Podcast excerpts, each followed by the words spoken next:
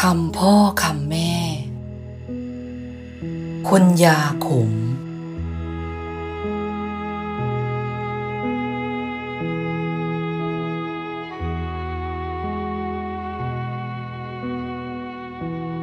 งคนอาจ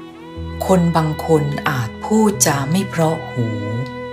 ตรงไปตรงมาปากกับใจตรงกันผู้ฟังจะไม่ชอบแต่คนอย่างนี้จะต้องดูให้ลึกๆดูให้นานๆเพราะมักจะเป็นคนดีที่น่าคบหาได้อยู่ในประเภทคนยาขมคือมีลักษณะเหมือนกับยาขม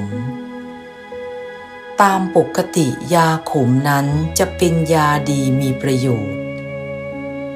ดังที่คนโบราณกล่าวไว้ว่า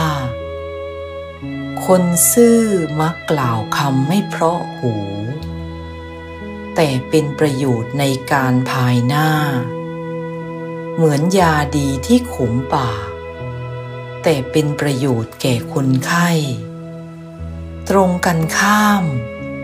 คนบางคนพูดจาไพเราะแต่อาจเป็นอันตรายต่อเราก็ได้เพราะฉะนั้น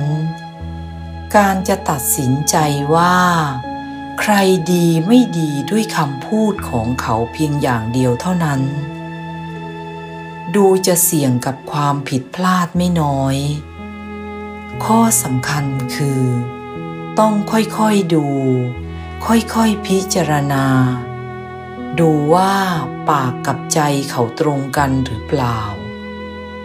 เป็นคนประเภทคนยาขมหรือประเภทน้ำตาลหรือประเภทยาพิษต้องดูให้ดีๆนะลูก